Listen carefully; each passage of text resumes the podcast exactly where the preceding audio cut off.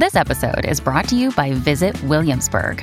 In Williamsburg, Virginia, there's never too much of a good thing. Whether you're a foodie, a golfer, a history buff, a shopaholic, an outdoor enthusiast, or a thrill seeker, you'll find what you came for here and more. So ask yourself, what is it you want? Discover Williamsburg and plan your trip at visitwilliamsburg.com. Hello, everybody. This is Marshall Poe. I'm the editor of the New Books Network. NBN listeners like to read books and buy them. So we thought we'd tell you that right now, our friends at Princeton University Press are having a remarkable site wide sale. You can get 50% off books, including ebooks and audiobooks, with the code 50, F I F T Y, at checkout until May 31. You can save some real money on Princeton University Press books. I encourage you to go there and check it out. Welcome to the New Books Network everybody, and welcome back to New Books in African Studies, a podcast channel on the New Books Network. I'm Sarah Katz, the host for this episode. So today we'll be talking to the novelist Eghosa Imasuen about his book Fine Boys, um, which was published by Ohio University Press earlier this year. This follows um, an earlier uh, publication of the book in Nigeria in 2012. Eghosa, welcome to New Books. Hello, everybody. Thank you, Sarah. Heard great things, heard only great things. I know this will be fun. Uh, so first off, Eghosa, I wonder if you could kind of um, tell us how you came to write fiction, uh, because I, am aware that you know you first were a, a, medical doctor as well. So I'm kind of curious, how did writing um, get added? You know, was this a passion um, on the side you had all along, or did this develop later on in life? Um, still a medical doctor. Don't tell my mom, please. So, um, for for me, it was um, it, it was many things. It it was chance. It was life. It was love. Um, I wasn't one of those who who always always knew they were going to write or who started writing when they were four or five. Instead, what I was was um, was a geek or a nerd, somebody who was really, really, really into books, who really read a lot. I was the kind of child who would be taking a stroll. I think my mom used to say this a lot when I got older that she would be walking with me in, in the market. She was a pharmacologist. My dad was an engineer. And I would she would turn, she would see this three-year-old with a piece of wrapping paper from the ground. And I'll be reading the newspaper article from maybe a week ago that was now used to wrap rotting uh, vegetables. And she would spank my hand gems gems so so yeah so that was my mom. And that was that was me. Now the, the, the thing about it was so nigeria was trying to catch up. That was what was that's what the 70s and 80s was about. And stem education was a real thing. They really pushed hard for stem education. And so once you showed any uh, what's that what i'm looking for? Aptitude. At all, you were automatically immediately pushed into a science class because the country needed doctors, engineers, and scientists. It kind of caused a problem for the liberal arts that we're still feeling today, where you had people who were also hardworking who got into the liberal arts, and now those who were pushed into engineering who, had, who were really, really high aptitude are now coming as enthusiasts and are dipping their toes into places where they don't belong, even though it's supposed to be something that you're supposed to love doing. But that's another story. So that, that was my story. So I, I became a doctor. Still loved reading, loved playing, loved the law of things. I would play video games, and instead of enjoying the versus mode, I would I would be reading the backstory of Sagat and Balrog on Street Fighter, or what happened with Ed Boon on Mortal Kombat. That was that was me. I was the I would be the what we used to call no no. That's the child who knew too much. Who would say, "Oh, do you know that in this FIFA game the developer did they're like, dude, shut shut up, please, please shut up and play. That that, that was me. So I think what maybe start writing was um 2005. Me and my mother got into this argument. Um, she had finished medical school about five years before. I was just kind of going to small clinics and just walking and just wasting time. I finished medical school by the time I was 22 and a half, so I was really quick. And I thought I had time, and I and I hadn't rested since I started primary school. I had I've been pushed and pushed and pushed. So I'll just, you know what, I'm just going to be lazy for the next few years. So my mother, one of the pushers, came and said, ah, dude, you're just wasting time. You just want to be prescribing um, chloroquine and paracetamol, what you guys call Tylenol. And um, That's what you want to do. You- You're supposed to be doing more. You're supposed to specialize in becoming a cardiologist or something. I'm like, Mom, please, I finished medical school. I never disgraced you. I never asked you to come to the police station to bail me out of trouble. I never got into trouble. I was never drunk. Please leave me alone to be lazy. And she was reading a magazine. I think the magazine's name was Ov- Ovation. And she called out and said, Look, look at this girl. Look, look at this young woman. And on the picture, on the cover, was um, this young black woman who had written a novel. She had beads in her hair. And my mom said, Look, look at this woman. She's written a, a book on on um, Purple Hibiscus, on flowers, on on horticulture. And she's been, she's been praised for it. and, I look at it, who is, who is this garden enthusiast that has written a book on flowers? I said, you know what, please. But the whole thing about writing books planted a seed. And there's there's this story that had been in my family for a long time. Um, my my mother's family um, had been in the east during the civil war, just before the civil war, when Nigeria had its war, and they were caught in the middle of it. And and my, my grandfather spent the civil war in prison, accused of being a traitor to the country for for protecting people from the massacres. And after the war, he left the he left the police force um, in disgrace, and he spent his entire life until he died in the 80s trying to clear his name. And even his eldest daughter became a member of the House of Assembly, the Federal House of Assembly, trying to clear his name, but not. So it was a story that was in the family around the Asaba massacre, and there was there were some atrocities committed during the war. It was a story I, I wanted to tell. I had this idea for a science fiction alternate history take on, on Nigeria. So I, I went to my old man. Parents were separated at the time. Went to my old man and said, "Daddy, can I have a desktop?" He said, "Oh, sure, t- take one." Um, at, at the time, I, I didn't have a UPS. Um, a, a UPS is an un, uninterrupted power supply, which is a misnomer because it's more of it gives you 10 minutes to shut down when, when the power goes out. So you plug your computer to UPS, you plug the UPS to the mains, and you have 10 minutes.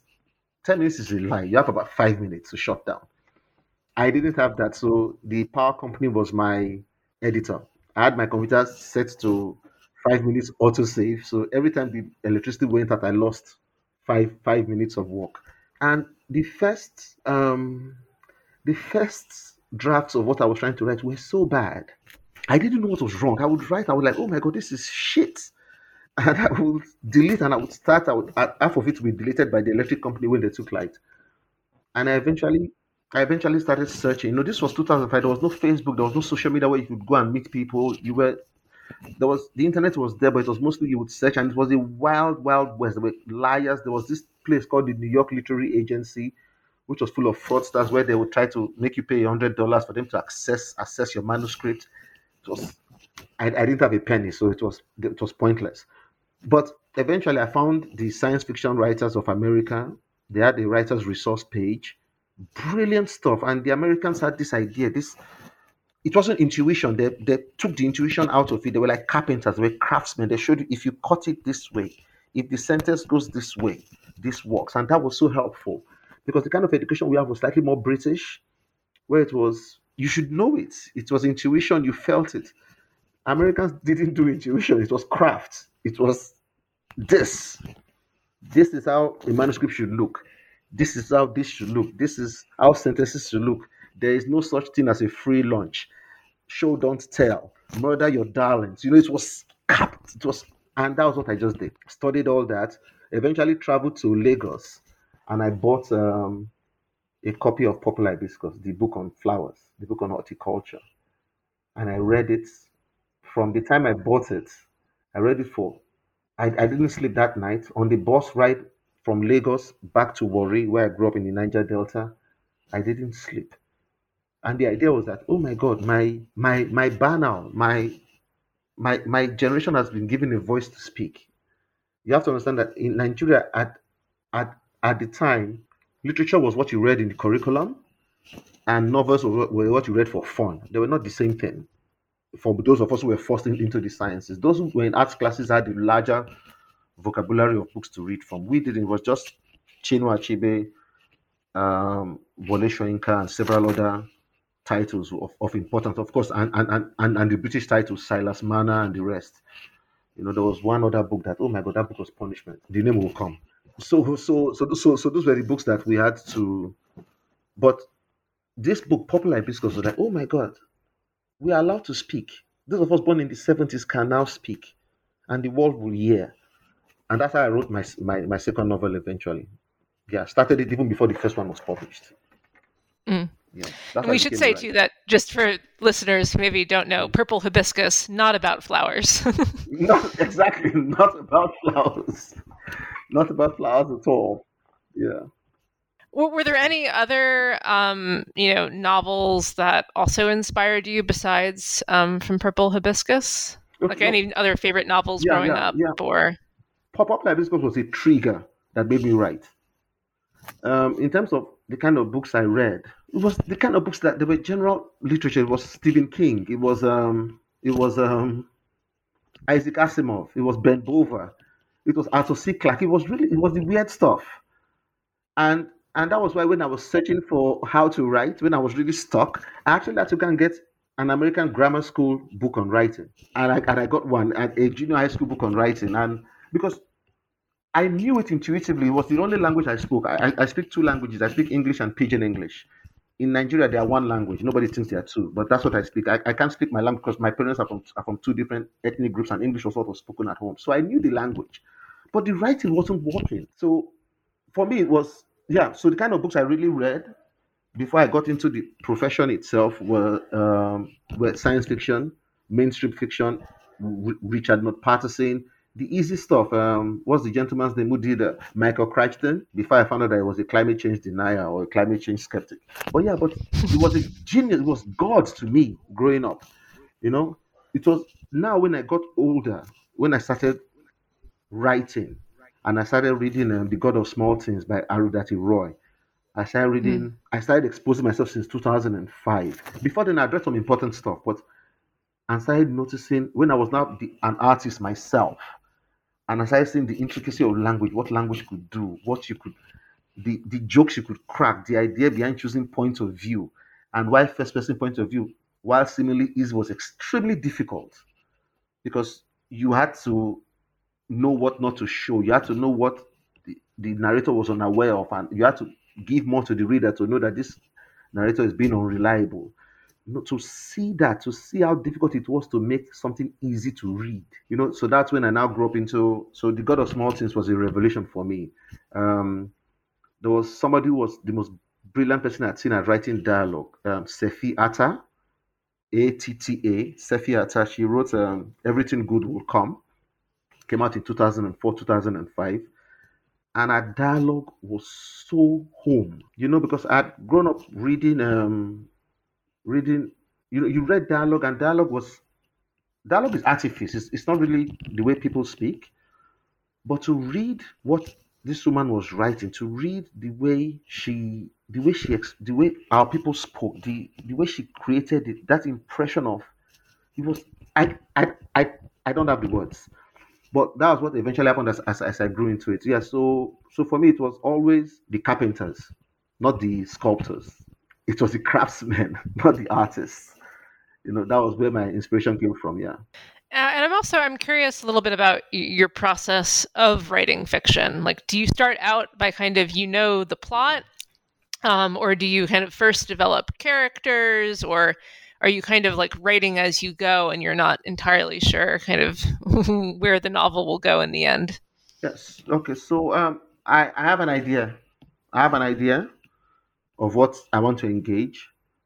Then I I spend, and this is the part that I that that that, that is most fun because I'm not actually doing any work, but I pretend to be working. So I'm sitting down and I'm workshopping it in my mind. And I'm like, please leave me alone. I'm working. They're like, dude, you're not what, what the, you're not working. Yeah, but but so I have an idea, and I have a notepad, and and I have an idea of what's going to happen. So two friends meet in school, one dies at the end, or two, uh, or this is Nigeria in 2003. There was an election that was won by the wrong party in, two, in 1979. How did the country grow up as a center-left country instead of a center-right country? And this character is a policeman, and I start playing it out. Now, in the in the writing itself, what I do is that I only plot three, two chapters ahead. So I have a general idea. So I, I then it was prescription pads, which are really brilliant. Prescription pads are like this small. They're like A5, about the size of a trade paperback. And I would um, write bullet points. So chapter four, bullet points. This meets this meets. This is the scene. This is the conflict. This meets this place. This person gets out. Then I would plot chapter one, plot chapter two, plot chapter three. Then I would write chapter one and two. The writing of chapter one and two would change chapter three. Then I would go back. I would minute on the chapter three plots, change it, then plot chapter four and five, then write two and three, write three and four, then re- redesign five and six and seven. Then it was it was like, you know, it was yeah, and and, I did that for both books. For my first book, to St. Patrick, and for my second book, um, Fine Boys. For the one I'm working on now, it's less so. It's, it's, it's not really working that way. So I guess that every book is its own thing. Um, but the idea that you still that for me it's about an idea and I must know the ending. I I, I kind of have an idea of the ending. Mm, At times okay. the ending changes, but most times it, it, it doesn't because it's like a puzzle for me to try and make it work. It's, it's intuitive. I, I I don't know why it works, but I Mm. just know that I have this and I know where, where it will end. And I try and I see. tell tell tell So it's more like, how are you going to get there? Exactly, exactly, yeah. All right. Um, so now that we know kind of a, a bit about more about you and kind of how you work, uh, let's turn to the novel Fine Boys. Uh, so you know, in preparing for this interview, I of course you know I read a bit uh, about you, and I noticed uh, many similarities uh, between you uh, and the main character in Fine Boys Ewaen. yeah, you are both from Warri, um, as you mentioned, you know, a city in uh, Delta State um, which is also kind of the center of oil production. You both attended the University of Benin and studied medicine. Uh, and you both came of age, you know, Mhm. in the 1990s. So, you know, most of the plot of Fine Boys takes place from sort of 1993 to 1995.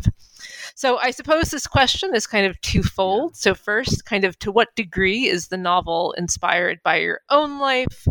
Um, and second, kind of what inspired you to write about this particular period of time? Kind of why 93 to 95 and kind of, you know, college life? Okay. Yeah, so um, it's it's it's a question that I always I always used to deny when the book first came out, but now I don't care anymore. So yeah, so so so, the book is um um I think I can say it now. The book is autobiographical fiction. It is what what was it? It was either going to be a memoir or a novel, and um so but a novel was easier because you could just make shit up, you know. the parts were really difficult. I, I remember when um when Chimamanda first Chimamanda, Chim- Chimamanda came across an early draft of it and told me that ah, there were some places because I told her what it was about. And she said there were some places that were really stiff and didn't feel right, and that that was those were the places that she felt that I was now making stuff up, and the other places that flowed better were where she felt I was reading I was reading directly from things that happened. And I, I told her actually it was it was the other way around. The awkward, clumsy shit was what happened because you plot real life doesn't plot well. Then the smoother sections were the things that yeah. So in, in, in terms of the starting off point and why I wrote it is basically what I said about um, a certain kind of book that was coming out as at that at that time. You know, we um, we grew up on your stuff. You know, we um, we we were in the middle. We're Generation X. We, we grew up on the same shows, mostly the U- United Kingdom shows, but some American stuff too. Um, Starsky and Hutch and the rest, and, and we grew up on that stuff. But it took getting older, getting to the age at which your parents are. By the time you are 30, you remember your dad when your dad was 30 because you were about two or three years old at that time. And you are making choices, and you're not so, oh my God, these guys were children when they had us. I don't know what I'm trying to say, but but it was that idea of of of noticing. There was something I read once where they said the function of the novel is to comment on the human con- condition.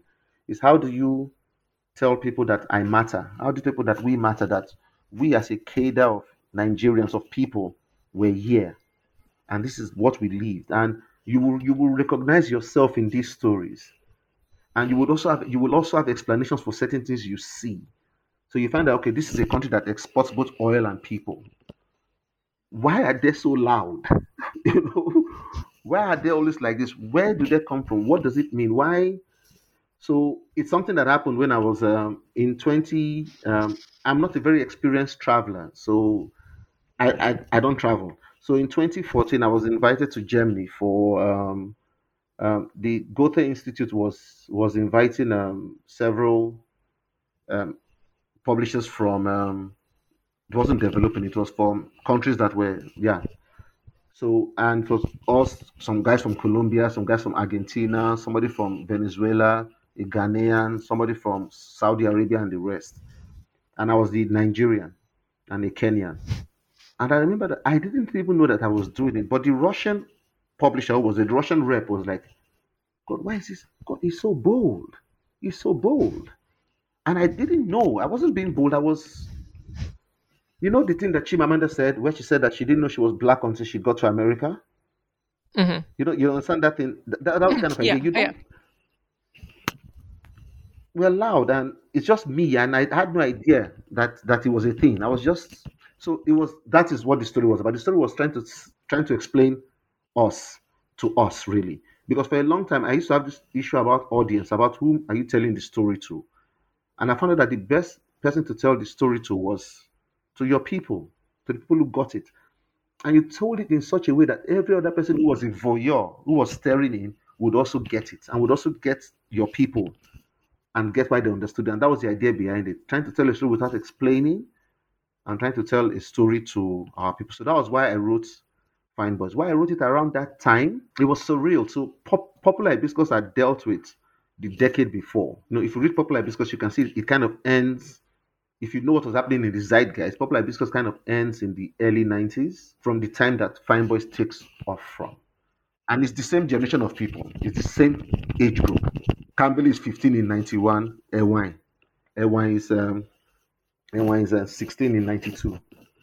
And those same characters are the characters you see in, in Americana a decade and a half later they're in their 20s in the in the early noughties. It is the same group of people.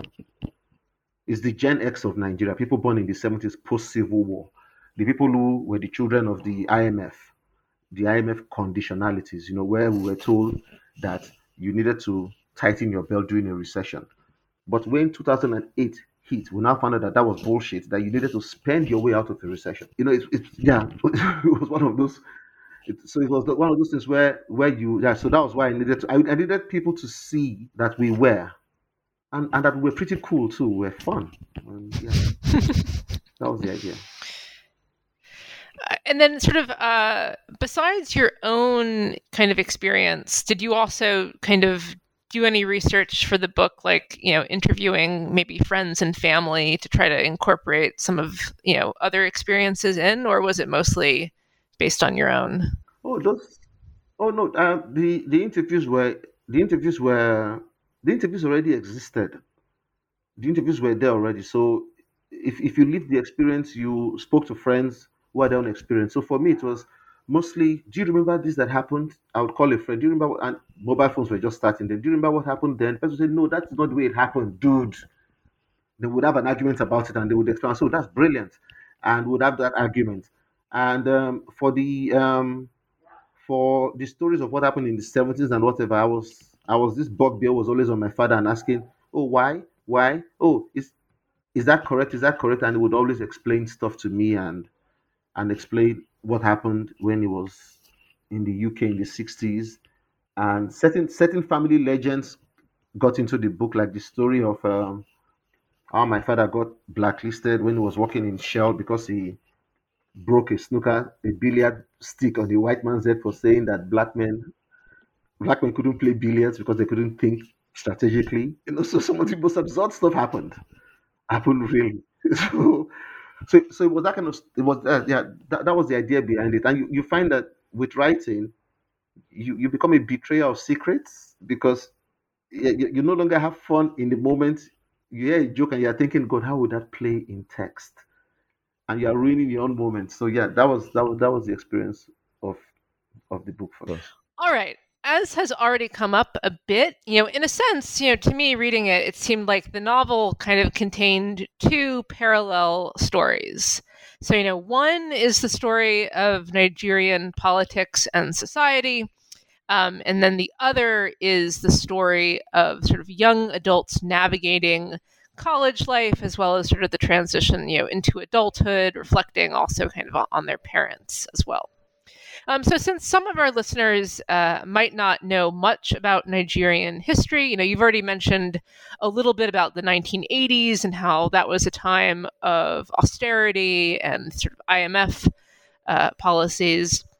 Um, but you know, can you share with us a little bit what what it was like to kind of be alive in the 1990s um, in Nigeria, and kind of what were some of the key historical events that impacted um, people's lives? And you know, I'll just sort of say, uh, you know, I really particularly enjoyed how you wove in Nigerian history into the plot of the novel.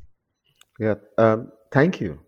Yes, it, it was. Um, so you have to you have to basically do a quick history lesson of of Nigeria from from from its name, which is um, a play on the words Niger area. So it was mostly about a joke. There was a politician who said, and one of the founding fathers of modern Nigeria said that that Nigeria is just a geographical expression and not about its people. And you have to also understand that post independence, after the civil war, there was this drive to create the Nigerian and my generation was like the first of it. You know, and those where the rest of the world would call Gen X. So the Civil War ended in 1970. We were those born in the 70s. We were born into a country that had the National Youth Service Program, which was um and I, which which was a play on um youths on one year ma- mandatory service, but it wasn't military. It wasn't even paramilitary. Although we had paramilitary training, it was more about like it was a mix of the Israeli and South Korean one year military service and the American Peace Corps because you were sent to a region as far from yours as possible to spend a year after graduating from university or graduating from teacher training or graduating from polytechnics to go and work as teachers, as young doctors, as things like that. So, and we were also put into what were called unity schools, which were um, special um, schools that were created by the federal government. They were, they were also called federal government colleges where children were taken as far away from their regions as possible to grow up with other 10 year olds in high school and create a cadre of children who would be who, who would be um, who would be Nigerian, who would grow up with other Ni- Ni- Nigerians and understand how things worked and how things um, how how the country worked. So the time the, the, the novel is set is, is the 90s. Since independence, de- democracy has only been, this is 30, 33 years on. We've only had democratic rule for 10 years, in 33 years. The, the first re- republic was overthrown in a really bloody coup in 1966. There was the counter coup by other rival army officers. Back and forth, there was the war. The war ended in something that was really good, something called No Victor, No, no Vanquished and which was shocking because everybody expected after the war to end there'll be massive pogroms and killings. It just ended, and on and on. Then in '79, the military left, putting a Republican, um, an American system, a presidential system to replace the parliamentary system. That lasted four years, and was really a mess. What they were corrupt. There was a lot of Nigerians were so angry with the democratic, messy democratic process that they basically cried for the soldiers to come back, and they came back in 1984. But by the time I was coming of age, by the time I was, by the time the characters in the book and me myself, my generation were coming of age. By the time we're turning into our late teens, into young adults, people were getting exhausted with with the army. This was, and finally, finally, the army was going to leave.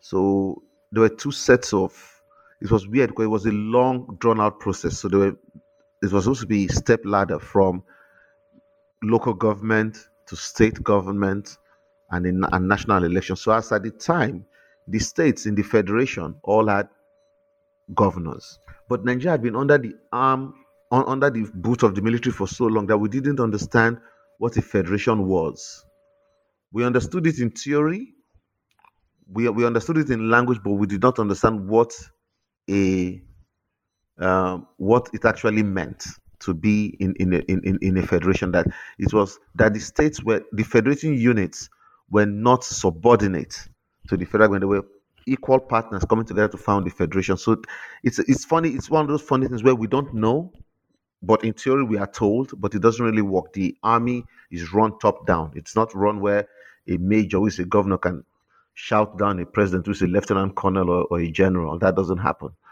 So that that was what was happening at the time. So there were there were pro democracy movements. There were um, um, um, military. Um, there was military. There were pro democracy movement. There was oppression, while there was also freedom of expression. So it was a weird mix. Things would get worse after the period the novel is set. Things would get really dark with the Abacha regime coming into power just as the novel is going on, and the shooting of children of protesters who were mostly young adults and university students, then of course dem- democracy would come back in 1999 and bring. But even now, I think the zeitgeist now is that no matter how messy it is, never again. The soldiers should never come back. So even though the democracy is messy, even though people are angry and, and impatient with them, it's never coming back. So that was the period in which the book is set. And one of the the key um, events is this election annulment, where uh, you know MKO Abiola, you know, by all means appeared to have won, but then the election results get annulled. Yeah. Let's pause. I need to answer oh, a question okay. from my wife. Yes, please. Oh, sure. Oh, no, um, last question? I know... The last question was answered. Okay, yes, good, good, yeah. Okay.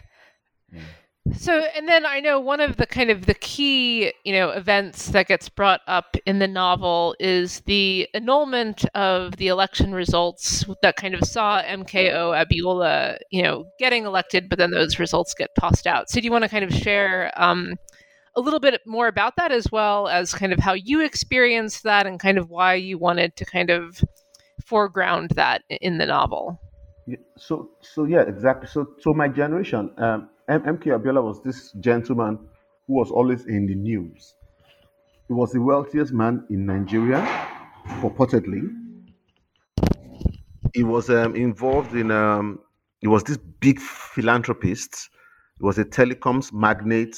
Um, he was he was everywhere. It was as I got older that I understood that he was in the first generation. He was one of those people who were in the right place at the right time. So you see, in the 70s, in the late 60s and into the 70s, the military, after the war, angry at the part that certain European countries played, you know, siding with the breakaway republic, siding with, you know, different, they now said they were more nationalistic. And even those who took part in the first failed coup, who understood the reasons why those happened. So the, the first thing that happened was called the Africanization Decree. It was by decree. There were no, the Supreme Military Council would meet and issue decrees. So it wasn't an act of parliament. And they said that every govern, every corporation, every limited lab, every, every corporation, every company, overseas or local, had to have a major, had to have majority Nigerian ownership or substantial Nigerian ownership. That was the Africanization decree. So how did the companies get to do it? They picked they picked members that were already in their senior management and made them shareholders. Eventually, a more stronger version of the decree was promulgated called the Nigerianization Decree. Now, people like MK Abiola, MK Abiola was an accountant with um, ITT, I think it was an international telecoms company. Although Fela, the musician, who was who was from the same city as MKO, called it International Thief Thief. Because so we grew up with that dichotomy where MKO was this generous man, but the conscience of the nation was calling him International Thief Thief. So because and we're from the same city. And that's the same city that Obasanjo, who was the military leader at the time and also became a civilian president and basically guided the country through the return from, from the army, was also from. So that's a weird aside. The, the, it's a very um, vibrant city. Abeokuta, it was one of the last spaces to be colonized in, in, in, in the country to lose their sovereignty. I think that was in the 1920s or so. It was left alone by the British, but eventually became part of the southern colony. So there were these people who survived the Yoruba civil wars in the 1870s and founded a city, Abeokuta, which is a city under the rock. It was this natural fortified place, almost like the way those Italian villages are. You know, you go to Italy, every village is up in the mountain. You're like, what the, what the hell were you people going through in the in the, in the distant past that you have to put your villages that far up? Okay, so so that was that was MK Abiola. It was this enigma. It, it was many things vibrant, um, polygamous, um, had loved children, had many kids, had the boisterous laugh. He was so charismatic. Not particularly attractive, but so funny, you know, that that excused everything else. It was brilliant. It was a lovely, that that that was him. So he had, I think, he had always wanted to be president. So his friends, he was friends with the young army officers because he, he was their age mate in the 70s and was in the right place. ITT needed to become a Nigerian company. And they called the accountant and gave him shares and said, You be the placeholder, you be the figurehead. And that's how he became massive. He had a, um, he had a football team in the Premier League, in the Nigerian First Division. He had companies everywhere. He had a newspaper, a national newspaper that was right of center. He joined the National uh, National Party of Nigeria in, in 79, hoping that he would get the ticket to become one of the, the first Southern president in, in 83. I think people say he was cheated out of it. But by 92, by 1991, 92, 93, he asked his friend who was the military head of state at the time that, is this honest? Is this going to happen? And the friend said, yeah, sure, it is honest. We are going to leave. So he, he tried the first time. He didn't go too far, but immediately the army, for some reason, the first set of presidential candidates, the army came and cancelled and uh, what's the word I'm looking for? Uh, the word is banned. It wasn't really banned, but basically disqualified all of them and said they couldn't run for president, that they were too much of the old guard and too corrupt. The ones who had, so those guys all stepped aside, all could not take part. Remember there were civilian governors, there was half democratic, half military. And MK Abiola won the ticket to the social, the party of the Social De- Democrats, which was different from what he had always been with the National Party of Nigeria. So he became the Social Democratic Party's can- candidate and he ran against one other quite nondescript guy from the National Republican Convention, which was our version of the Republican Party right of center, and trounced him in, in, in, in the elections. We do not know whether it was the old friendships, whether it was the old rivalries, but some, and you know, with politics, is so weird. Human beings, you tend to project your own idea of what's happening now that you think, oh, I'm sure there was some intrigue. And, you know, conspiracy thinking is very easy to fall into. It could just be something as simple as he and one army officer didn't get along, or they had an old enmity over a woman or something funny. But for some reason, the election w- w- was annulled as the results were being announced.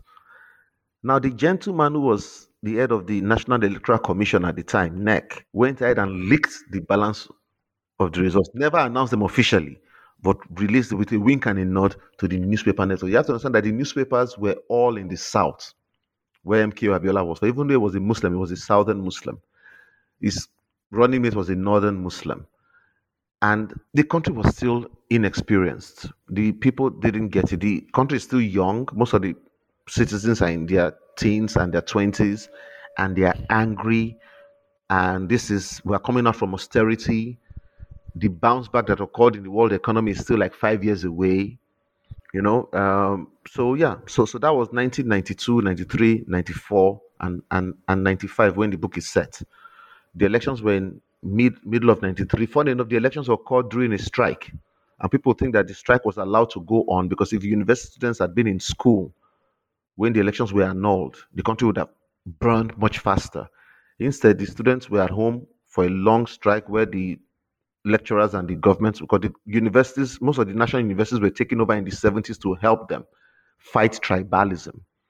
The paradox was that the government now took on universities that were originally independent and, and now had a cadre of educated staff that they had to take care of during the worst of the economic crisis. So the soldiers, the lecturers were on strike, but when the students came back to school in early 94, or even in middle of 94, 95, just after the annulment, they just the students just went into the streets. The country went up in we we, we would say flames, but, but it, it wasn't really flames. It was just angry students marching and setting burning tires on the road and protesting and blocking the highways. Yeah. So so that was what that was the whole an- annulment about. For some reason, nobody knew why it happened. MKO had gone abroad and had come back and had announced himself as president and had been immediately thrown into prison. The um, the NEC chairman, uh, Nwosu Humphrey Nwosu, had gone to his hometown and just stayed quiet. Most of the people who had won, the governors had been thrown out of power by kind of coup in uh, 1994. That's how Abacha came into power. Abacha was IBB's Svengali for a long time. It was the Mandarin behind him. He was the one who was bold, who could do anything. He was the one who, uh, who it was like his strong man. Even though IBB, the former dictator, was the friendly, gap-toothed. They used to call him the gap-toothed Maradona because he was so charismatic that he could dribble rings around the politicians. Abacha wasn't that, but Abacha also wanted to become president, wanted to become head of state after Babangida. So he came in and he played his tape the only way he knew how to by bribing, by brutality. It's weird when you ask, but why though? Because within four years he was dead, and he was dead of natural causes. That's what people say. There are always rumors surrounding his death. His death basically triggered the, the return to democracy by the late 90s. And within two weeks of his death, for some reason, Abiola also died. And that, coincidence or not, that kind of cleared the way for the country to move forward. Yeah, so that's how it became democratic. So that's where the book is set in that messy space of the Mhm. mid 90s. Yeah. Yeah, and some of what you said kind of leads into another question that I have, and that, you know, a kind of related subplot, if you will, is sort of activism on Nigerian campuses. And kind of here, I mean, you've kind of already done it a bit already, but I, I just want to flag for uh, listeners who have never been to Nigeria that sort of activism on Nigeria campuses uh, are, you know, in my experience, sort of much more radical and pervasive than on American campuses. You know, certainly Yeah. in the US, it's not that students and faculty don't protest, uh, they do.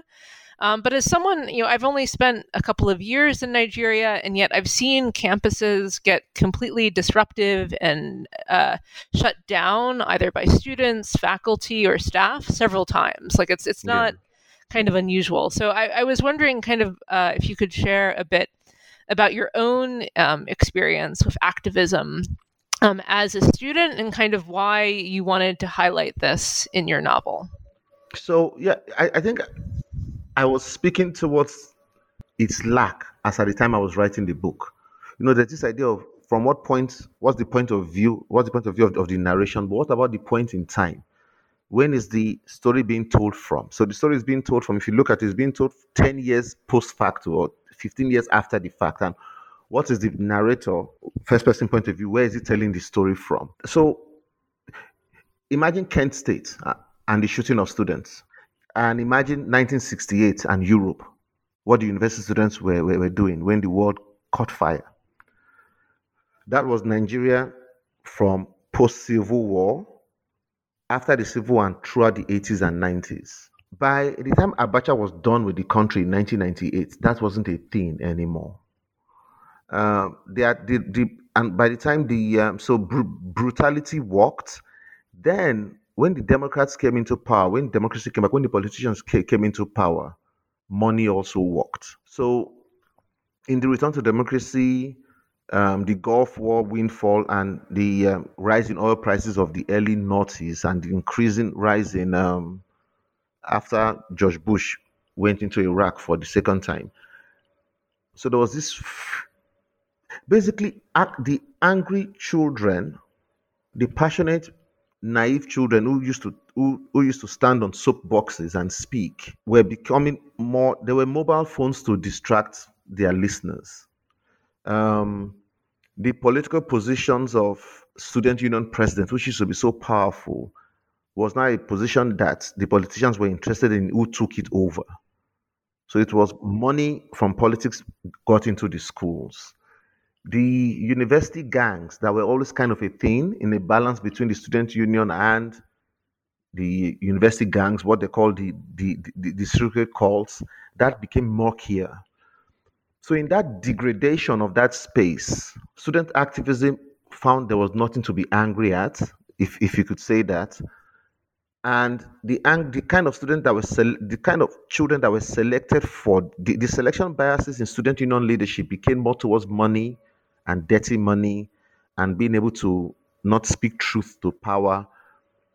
And basically, the right kind of people stopped going into the student union. So now, the National Association of Nigerian Students, NANS, the NANS president is a 50 year old man whose children are in university. Because for some reason, nobody knew what happened. They said that master's students and postgraduate students could become student union presidents, which wasn't really a thing before. It was basically an undergrad thing. And I saw his picture on Twitter and I was so shocked. I was like, this man older than me is a student union president. That wasn't the thing. The national student union presidents were in their late teens and early 20s. The, the universities, which was mostly leftist ra- ra- radicals, people who thought in terms of social justice and in those terms, yeah, the as a society grows and becomes more mature, you find out that it's mostly nonsense. Right is right, wrong is wrong, fair is fair, and that has become the politics now. So you see people just looking at them and saying, mm, "These lecturers are on strike again. What for?" Ah, these students, please do not disrupt me. I need to get to work. And you begin to ask, is that me because I'm older? Or is that the way it has always is that the way my parents felt when I was the age just a few years removed from my own twin sons and we were on strike and we were home and we couldn't go to school? No, but I don't think so. I think my dad used to say it's good what the children are doing. We can't do it because we've learned fear. So my generation learned fear. Those of us who were born in the 70s and came of age in the 90s. 20 years later, which is weird because you don't you still think you're a teenager even though you're in your 40s. 20 years later, with the demonstrations that occurred in the peak of the pandemic last year, this generation has now been taught fear with the reaction by the soldier, by the democratically elected governments, with the kind of reaction because, of course, the the um, president was a military um, head of state in the 80s. The reaction where you think that oh, this protest, we understand the genuine right of Nigerians to protest, but the protest has been hijacked by opposition politicians. It's such an easy thing to say because it's the, and there have been statements about it from historical times. Give a dog a bad name in order to hang it. There are many different ways of thinking about that concept. And basically, to this new generation, with the EndSARS with October 2020, or 20th October 2020, and the killings and at Lekki, this new generation has been taught fear. And I think that is one of the saddest things to happen. Because after our generation, our children have now been taught to fear their government. Because how do you protest for police rights that policemen should be paid more? That policemen should undergo social justice, that policemen should leave the barracks and become part of the population, that the barracks, police barracks is a, is a wrong thing because it's an idea from a colonial government in succession where you put the policemen and lock them up separate from the citizens. That please give them housing allowance, pay them more give them psychological profiles, and the police turn around and shoot you, or your government now pays thugs who you're also fighting for because they're the ones the police kills, not upper middle class children. It's those same thugs who are going about their business tugging that the policemen shoot. And those thugs were now paid to disrupt the demonstrations. So the naivety of that set of people has now been burned, burned away. And I fear for where, where the country will go to next. You know, so it's that so it's a cycle. And that was what I was trying to speak. At the time I wrote the novel, of course, all of this hadn't happened, but I'd already known by the time that that yeah, that student union governments were hopelessly bad. Just by the late by the early noughties, it was already a, a thing. Yeah. Yeah, I was going to ask if, if sort of the Lekki massacre, if that r- reminded you a little bit about what you were Yes, kind of did. going through yourself it did. as And, a youth. and yeah. yeah, and but imagine if the children were in school. I still say children, when kids, but imagine if students were in school when it happened. It was during the pandemic, so the school universities were shut down. So the people were at home. So at least you could see parents calling their kids, Are you still at the demonstration? Please come into the house.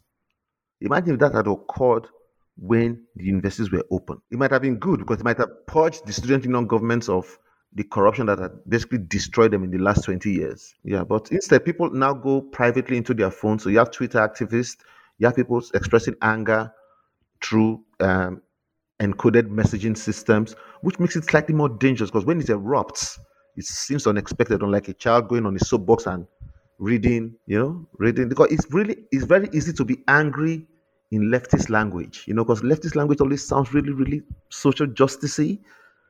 And you can't be nationalist if you are angry at the government, you know, so it's it's easy for most freedom fighters to lean towards the left, but to then be scarred and called communist or called um, opposition or called yeah so it's yeah it's it's um it's one of those it's one of the things that i look to engage in my fiction go, going forward But anyway. So just to jump forward to that that idea of honesty of truth of how how how else are you supposed to speak as a citizen how do you survive this space where where by definition if you are unhappy about something, you're trying to free it, you're automatically leaning left. You know, how does progressivism survive when it is needed the most? Yeah. hmm Hmm. Um, on a somewhat you know different topic, so you know you have, as you mentioned, you know there's a number of challenges that you know college students faced in the 1990s. So not only, uh, as is detailed, is sort of the education itself sometimes getting disrupted uh, due to strikes. Um, but you know you also have you know the problem of you know inconsistent uh, power, you know, electricity, and as you kind of briefly mentioned, um, there is sort of the topic of sort of student cults or confra- uh, confraternities, um, Yeah. which you know is sort of one of the most central themes in your novel. So perhaps you know we can talk a little bit uh, about them. Um, so you know, I, you know, I've heard myself about sort of student cults, and you know, I, I in fact was sort of quite struck at the number of anti-cult signs uh, when I was living on the campus of the University of Nigeria in Nsukka in 2012. So this is still, uh, you know, an, a, a living issue. Um, but Yeah. this was maybe the first time, you know, reading your novel that I've spent so much time kind of getting to imagine uh, what it would be like for the students who blended or joined Yeah. um, the groups. And sort of you know what i found particularly interesting you know is the range of reasons a student might do this you know as well as how you know in the novel there's a kind of wide range of how much members took their confra membership seriously right? Some are really kind of you know they're gung-ho about it whereas other characters are you know a bit more reserved about the degree to which they're they're committed so Yeah. I kind of wondered on this note, like in your own experience, kind of how have confras sort of impacted student life in Nigeria and kind of what appro- informed your approach in tackling this topic in the novel? Yeah. So, so at, at, at the time we were in school, it was in your face. It, it, it was really there.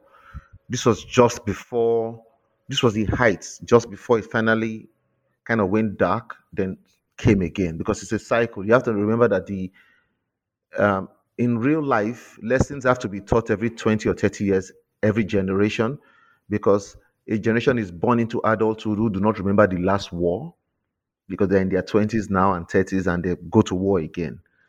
And in university, lessons need to be taught every two or three years, which means that by the time children, by the time the students are now, because the university time in Nigeria is four years. So by the time you expel a group of students and you teach a lesson in school and it's in the students' memory and, and, and, and it's in the zeitgeist, in about two years, the people who learned that lesson are leaving school. And you just have to repeat it again. Or have to because it's the lecturers who remember but the student life is short. It's four years. It's it's four years. It's a microcosm of of outside. So yeah the the confraternities were quite weird in that. So they were founded in the the first of them was founded in the late 50s by uh, a group of friends in, in ibadan and slowly by the 70s they had fractured into two or three um, groups and at the time they were sea based because the first confraternity was called the the pirates and had members like uh, founding members like Wole Soyinka when he was an undergraduate student in University of Ibadan, the Nobel Prize laureate. He had a, his name was Captain Blood, so they had those kind of names. Ah, you, you could you could be Blackstoned and the Black Spotted. You know, it was basically Treasure Island on steroids. They read Treasure Island, they loved it, and they and that became so when the when the pirates um, when a group broke out in another university, they called themselves the Buccaneers. When a group broke out from the pirates in the University of Benin, they called themselves the Black Axe. When a group broke out in Harcourt, they called themselves the Vikings. So that was the way it kept on metastasizing. By the 80s, the first of deaths had occurred. And this was the military era. For some reason, the newspapers were hyping them up as secret cults, as secret societies where there were demonic possession, where there was demonic actions in the. It sold newspapers, and that's how the word secret cults came to a misnomer in my in my opinion, because they are they are devolved into gangs, as at that time, and that would have been a better word for them to recognize that it was just gangs, young people being stupid, and also gangs, which were still middle class university based. By the time we were in school, it was still like that. It was still university students in the gangs. So there were gang. There were there was there was uh, confraternities like the Eye confraternities, and there were also female sororities, like the um, um, I think there was one that was really close to the Black Axe. I've forgotten what, what their name was. There were the Amazons, there was the Black Bras or the Black Braziers, and those were the kind of yeah, and and so it was it was gangs, cliques on steroids. Now, when you're a child at the time, you don't you're not this articulate about it. But what I remember looking back now is that by the time I was in school, it wasn't the cool thing to do. So you, have to understand that the confraternities were founded by nonconformists in the 50s, by, by nonconformists in the 50s and 60s. By the time I was in school 30 years later, the non-conforming thing to do was not to be a member of a confraternity. So there was this uh, reader, Ihide Iheluwa, who is a, I think he works in a school district in Maryland, who when he critiqued the book when it first came out in 2013 or so, he said that the tragic thing about the novel is that the children, the, the students, Ewaen and his friends do not know that they formed a confraternity of their own, of those who refuse to join confraternity. They have their own rules. They have their own. In the um, there's a there's a bit there's a bit cut from the American edition that is in the Nigerian edition where there's this entire thing that happens where where where they actually have basically the same idea of somebody betrayed the group. Because I was trying to comment on the fact that I didn't know I was doing it, of course, of course, but I, I will claim it if a critic sees it. I'll say, thank you, critic. I'm going to own that. But the idea that, yeah, the idea that um, that even these children were were becoming a gang on their own, a gang removed from from from the others. So that was the angle that, that I came from. That that this was being treated the wrong way. That collective punishment couldn't work. That if somebody committed a crime, he committed a crime on its own. Even if he committed a crime with the group, you could go after who the criminals were. That the only way could have worked was if you had brought it out into the open. That darkness thrives in darkness. That you should have legalized them, or they were legal originally. You could register a confraternity as a club in a school. That's the way they started. You went, you got a charter, you registered it. If it was the American standard, they would have given you a house for you and your members, but that didn't happen. But they were registered charters, but they started fighting themselves and it became violent. And guess what? The guess what? The university, the universities banned them. Banning them didn't stop them; made them worse. And by the time we were leaving school, by the time the violence was getting really bad in the northeast, they went into town. Taxi drivers, Okada riders, that's the um, the motorcycle taxis that started in the 90s and became a thing. Okada riders, even uh, bus con- conductors and and um, motopark touts started becoming members of these gangs. So you had um, in Port Harcourt, you had two gangs called the Bamest and some. The Bam meant good, Bam meant fine, Bam meant bad or cool. So the baddest, no, the Bamest was the the way we pronounce the. We, we don't do the the in Nigerian English. It's just the Bamest and the whatever. You had those kind of gangs. The Black Axe had become a multinational, or even it was no longer a, a, a, a university thing and those were that's where it grew up into but it all started from and by the time i was in school so we we were watching what what we used to call black films you know menace to society boys in the hood and everybody wanted to be cool like you know like cuba gooding jr you know you want to, but looking back you were watching american children who were not in university who were street kids and th- this was you in a university we didn't watch higher learning you know, we did we we, we, we caught a bit of um we, we caught a bit of uh, what was that man's name? The man who made uh, uh university movies in the 80s with uh, Saturday night alums. Um, ah, John Huston. What was that name who made yeah. So we, we didn't watch those those films, you know. Uh, we, we didn't watch those films. Instead, we watched films like Boys in the Hood and those were really attractive. Hip hop was coming up, gangster rap was, was becoming a thing. Everybody was riding their trousers really, their jeans re- re- really low and listening to Dr. Dre and Snoop Dogg and uh, nothing but a G thinning themselves into death. Yeah, but but that, that was what it was stupidity and um, mismanagement by, by by the authorities. So even eventually by 1999, everybody had enough. The army had left, and the civilian the civilian government within the first three or five months started by started by the university or by the um, governor in, in Edo State he had a summit with the gang leaders and said, Re- renounce secret cultism. Come out and renounce it, and we'll shut it down. And guess what? It worked. For some reason, it worked. Started from University of Benin. Every single university people came out and in front of the entire school took microphones and said, I was a member of this, I did this, I did this, and I'm no longer a member, I renounce it. And by renouncing, you were completely free. You could graduate and go on with your life. And it died. And a year and a half later, some of the old student, some of the old secret cult members went and arrested citizens arrest, if you will, in Benin, raided the bush where some young people who were in year one when the when the when the cult ended, they were now in year two or year three. They were now trying to start it again on their own. Went and arrested them and handed, handed them over to this to the school authorities, giving a hint that it wasn't about its members. It was about a thing on its own. And if you do not re, if you do not remind the population of students whose half-life is two years that this is not a good thing, this is the reason why it was ended.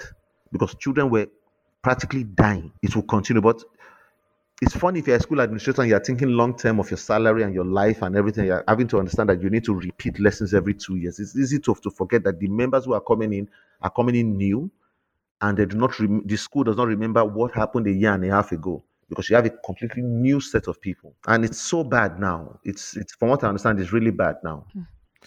And you know, can you share too just a bit? I mean, this gets brought up um, in the novel, but just like the the degree of pressure that you know people in the 90s sort of faced to join? Like what was that kind of like on campus? How did that pressure manifest? It, it was funny. It was two ways. It was both com- it was both comedic and really dangerous. So you had recruiters who were not really recruiters because the confraternities did not really need recruiters. You were the one who wanted to to join. That was the myth that you were you had to be a fine boy. But even then you had sophomores who were barely out of first year themselves, who were going out and saying, ah, You should come and join us. You know, you're a fine boy. But they were basically looking for personal influence. You know, they were looking if they could get out, this boy looks rich. The family looks as though they were wealthy. And then it wasn't like now when you could, it was beginning to happen, but it hadn't really happened where you could have a place off campus and you could live your life separate from the rest of the students, where you could have a car in school. They existed, but my parents were first time university parents. They didn't know about that, even though my even though even though the, my see I'm, I'm using personalizations now. Even though let me go back to the novel, even though the character, even though the characters' parents didn't know, and my parents didn't know, most of my colleagues, most of our parents were first-time parents in university. So, so by the time I entered school, and by extension, the character in the novel enters school, he goes into the general hostel and is living with other other people in a room of a room was designed for two. But I remember in my year one, it was designed for two. By the time I was in school, the school was the universities were so crowded because private universities were not yet allowed, and the hostels had not been built since new hostels, new hostels had not been expanded since the 80s. That we were 14 in our room. Legally, we were the room for two had been expanded to for, to six people, but each person had a friend who didn't get a room in the hostels. So we had six more squatters who were sharing bunks double bunks. Then we had two people who, who we do not know where they came from and they took up the space in the floor. So we we're 14. You can imagine opening that room in the morning, steam, steam rising from uh, the miasma. I love that word, miasma. The miasma of human smells, boys who stink. So, so yeah, so yeah oh my god god you you you you you took me back. But but that was what it was like. So the pressure was there but it's too easy to make it seem as though the pressure was overwhelming. It, it was and it wasn't. So you could you could survive it. You could blend. You could be tricked into blending and the blending was basically just what you guys call hazing, which could be really bad because people died at times. Um, I, I, I, I, I believe, yeah, I believe I know people who just vanished in school, and they weren't killed in a in a battle or in a war or whatever. They tried to join, and there was an accident in the bush, and they were just buried there. And it's one of the most tragic things that can happen, because the society doesn't even allow the accidents to happen. They just go go missing. So, so yeah, so I'm, I'm not. It, it looking back with hindsight, you are happy that you went through that and you survived it. But remember, like I said, there was there was contempt for it from my cadre, and from the cadre of the characters that I chose to pick from. There was like, what is that? And I was trying to highlight, like I said, the idea that non-conformist, the non-conformist thing to do by the time my characters are in school was not to join a society that was founded by non-conformists just 40 years earlier or 30 years earlier. Yeah. So you, and you can imagine how that happens in real life, where people say like the, like your founding fathers, your founding fathers now will be called rebels by the people by the party that claims to honor the founding fathers. Because to even think of to even think of putting that sentence in a in a piece of paper that all men are created equal in the 1700s, that's radical. You know, that's radical. That is dangerous radicalism. That is, oh no, no, that person should be lined up and shot. Of course, they yeah, didn't always like, uh, practice what they, they preached. Of course, I know, but I know exactly they didn't, but they wrote it down, which meant that the country could always strive to it, which meant that a new generation of people could say that all men I'm part of all men. By the 19 by 1918, women could say, but all men, all are created equal. By the 1860s, by the 1960s, that the country that wrote that down, no matter what the people's personal feelings were, on paper, paper is steel, paper is hard, stronger than paper covers rock. Yes, exactly. You know, so so it's it's it's it's massive, and that is the kind of that's what happens in, in with human societies. The people who make change find out that their change becomes what other people say should never be changed. And it's now hijacked by people who at the time would have would have spat on those who demanded that change. They now own it and say, yes. You know? It's like Jesus. Jesus would be a radical today. Sure, so yeah. WWJD, you don't want to know. You know? On, on a slightly uh, different topic, I wanted to ask you, you already mentioned a bit about pidgin English, but I wanted to ask you a bit about your use of pidgin English um, in the novel, and that you have yeah. Characters speaking both sort of what we might call standard English, for lack of a better way of putting it, mm. um, as well as pidgin. Um, and so I, yeah. I wondered what was your strategy in terms of incorporating pidgin? And was this something that actually changed between the Nigerian version of the novel and the, the version published by Ohio? Uh, oh, uh, uh, first of all, no, no, it was the same. Okay. Um, so, and the fun thing about pidgin English is that pidgin English is a is a misnamed language because it's actually sure. a Creole. So, so, so West African mm-hmm. pidgin English is is for want of a better, we just call it Nigerian Pidgin English, Ghanaian Pidgin English, but they are all Creoles. They are they've been on for too long to still be called pidgins, but they started as pidgins and became languages now. So for for me, um, and and you know, it's the same group of languages that lead to Gullah in, in South Carolina, and Jamaican Patois, Barbadian Patois, and Bahamian, um, they, are, Creoles. It's the same group of languages across the entire North Atlantic coast among the slave communities there, and also slightly different from African American vernacular English, which is which has been decreolized to such a position that you can barely hear the West African pidgin English that is still there, but you hear it a lot in Jamaica, you hear it a lot in Gullah, where I heard Clarence Thomas is actually from. They say that's why he doesn't talk in public because he's still um, afraid of his Gullah accent. Silly man, but, but but but yeah, but but yeah. So so so so that's the language, and that's the language I grew up in because Warri was one of the Warri, Calabar, and a few coastal cities along the Guinea coast was where those languages actually started as a corruption of Portuguese, um, Sea English, coastal English, and, and Sea Captain's English, and also local languages there. That's what I grew up speaking because Warri was a town that had three indigenous ethnicities the Itsekiri, the Ijaw, and the Urhobo. And the language in the market is the language of a city. What's the language in the market where three languages are spoken? Pidgin English. Pidgin English was the language of the market. So for so when I was going to write Pidgin, there've been many there've been many different there been many different attempts to write Pidgin, to write an orthography of Pidgin English. Some more successful than others. Most times, if you see Pidgin English being written, is written the person who is writing it is writing it in in its own way. And the way I chose was to use the English spellings because it's a, it's it's an English.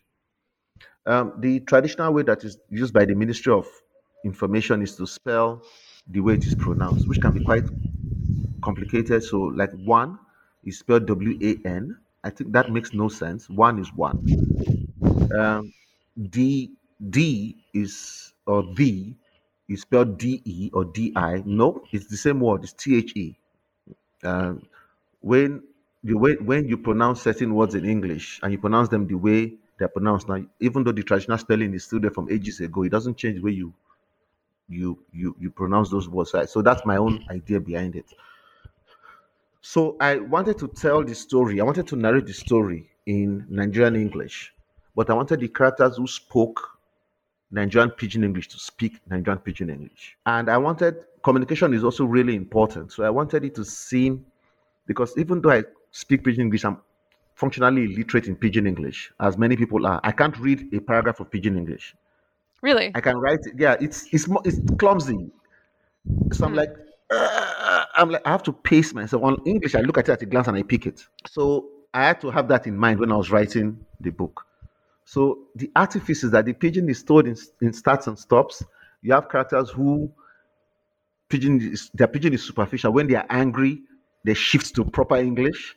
You have characters who is the reverse. When they are angry, the English, like me, when I'm really, really passionate about something, English won't say it.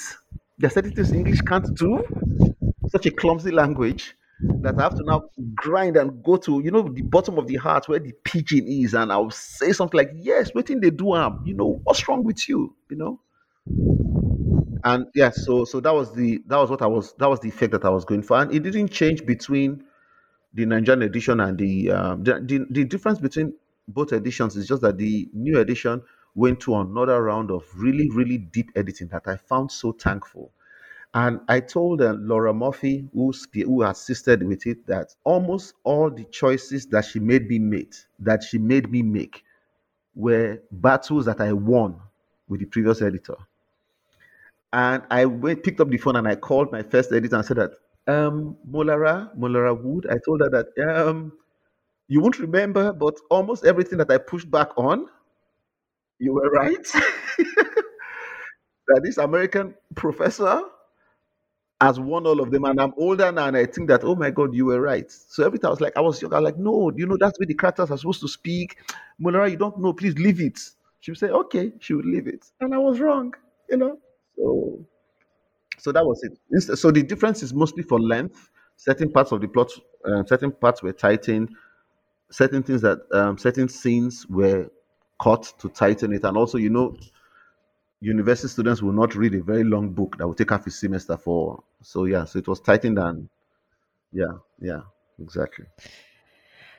I also was wondering, you know, since I do know the Nigerian uh, edition of this novel came out in in 2012, uh, so I, you know, I, I, assume you've had the chance to kind of talk with a number of readers about it, and so I'm wondering what was either the most interesting or surprising feedback that you've gotten. Oh, oh, the, the most interesting was so I was at a book fair and I was sitting at a friend who was a bookseller, and a reader came up two readers, and one, oh, this fine book, should I buy it? The other person said, please don't buy it. It's a very funny book. I don't like it.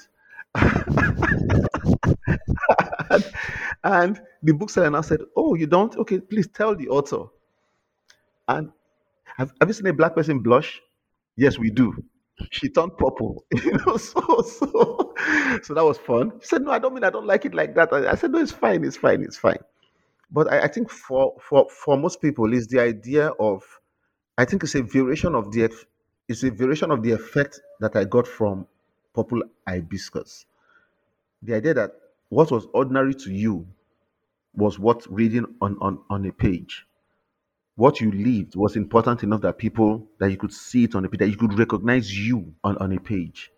And that was the effect I got from Purple because that I knew these children, that I knew Kambili, I lived next door to this person. I knew this dad, I knew that family.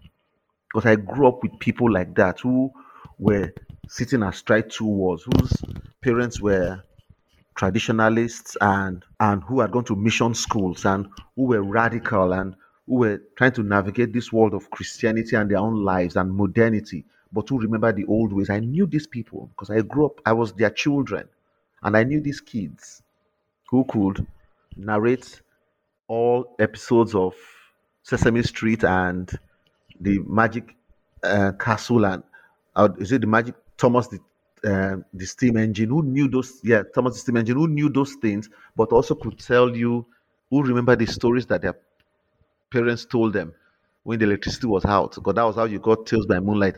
In our generation, you didn't go out on purpose because mosquitoes would kill you. But the electricity would go out, you would light the lantern, and my dad would entertain us with um, with folk tales. Folk tales that I've forgotten. I can't tell my children those same folk tales. My children watch anime and play games. You know, so that's what that's the that's the most gratifying feedback that I've gotten that they recognize themselves even 20 years after the fact or this 10 years the, the book will be 10 years will be 10 years next year oh my god but even though the, even though the book is set in the 90s people recognizing yeah because i remember somebody said that somebody somebody said once that ah this book is about the 90s it's, we need a modern novel about confraternities now and I was like, oh, snap. That was what I said about the Achebe books and everything that I, well, I was being forced to read stories that were 20 years removed from me. And that's why I wrote Fine Boys. And this whippersnapper is saying that my novel is too old for him. What the hell? Yeah, so that, that's kind of feedback that, that I've been getting. The language, they recognize it, they love the language. Even the messiness of the original version, the, the organic uh, inexperience in his telling is also really appreciated by by some because they recognize the reasons why certain scenes are there and all that. But I, I really love this more efficient cut of my film. film rights have been sold, by the way. Sorry? Film rights have been sold, by the way. The Oh, film, really? Oh, cool. Yeah, it, in a Nigerian filmmaker who has not yet made the announcement, so I'll wait for him to do that. Has optioned the rights. An exciting filmmaker.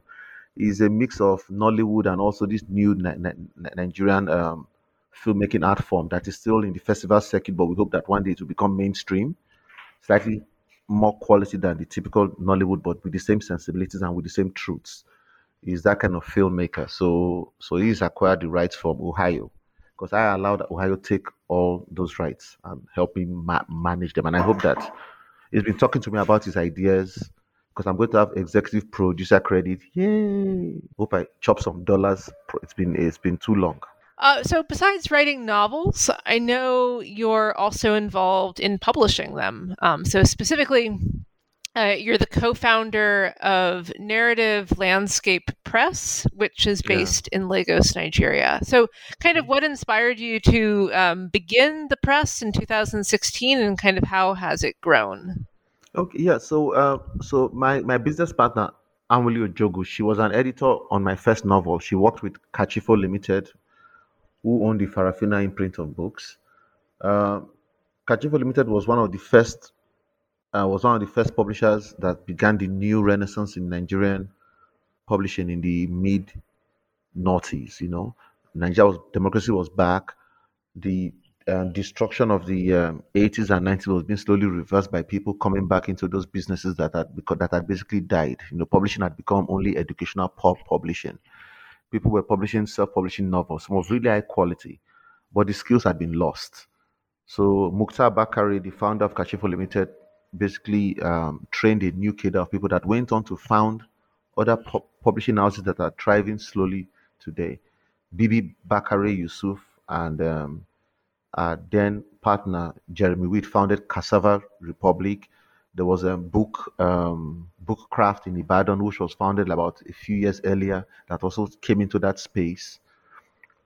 And these boutique publishers publishing discretionary reading, which was not a thing that should make money, but most of them felt that no, you could publish discretionary reading that was not curriculum reading and make money. You know, so so so she was in that crew. So by the time I was in medicine, I'd left medicine not for writing. I was already writing. I practiced medicine up until 2012, and um, my father got ill, and I went home to to um, to to to be with him, and I ran the family business. Um, we we owned a mortgage bank and a finance business in in uh, in in Warri. Then, of course, as first sons and their fathers I want to do, my father got better, and we had a massive argument, and I left, and I was about to go back to medicine where Muhtar now called me and said, but uh, my my young man, I'm tired, and could you help me run this business? You know, I know I publish it, but I really need to come and help me run it. So, 2013, I was the chief operations officer of a publishing house. I was a doctor and I had some experience with finance. And that's how I left me- medicine. Three years later, I had kind of outgrown it. And I was chomping at, at the bits, and and um, only came to me and said, "Goes, I have this idea. These skills that we've distilled and learned, we could actually sell them. You know, we could create a publishing services entity."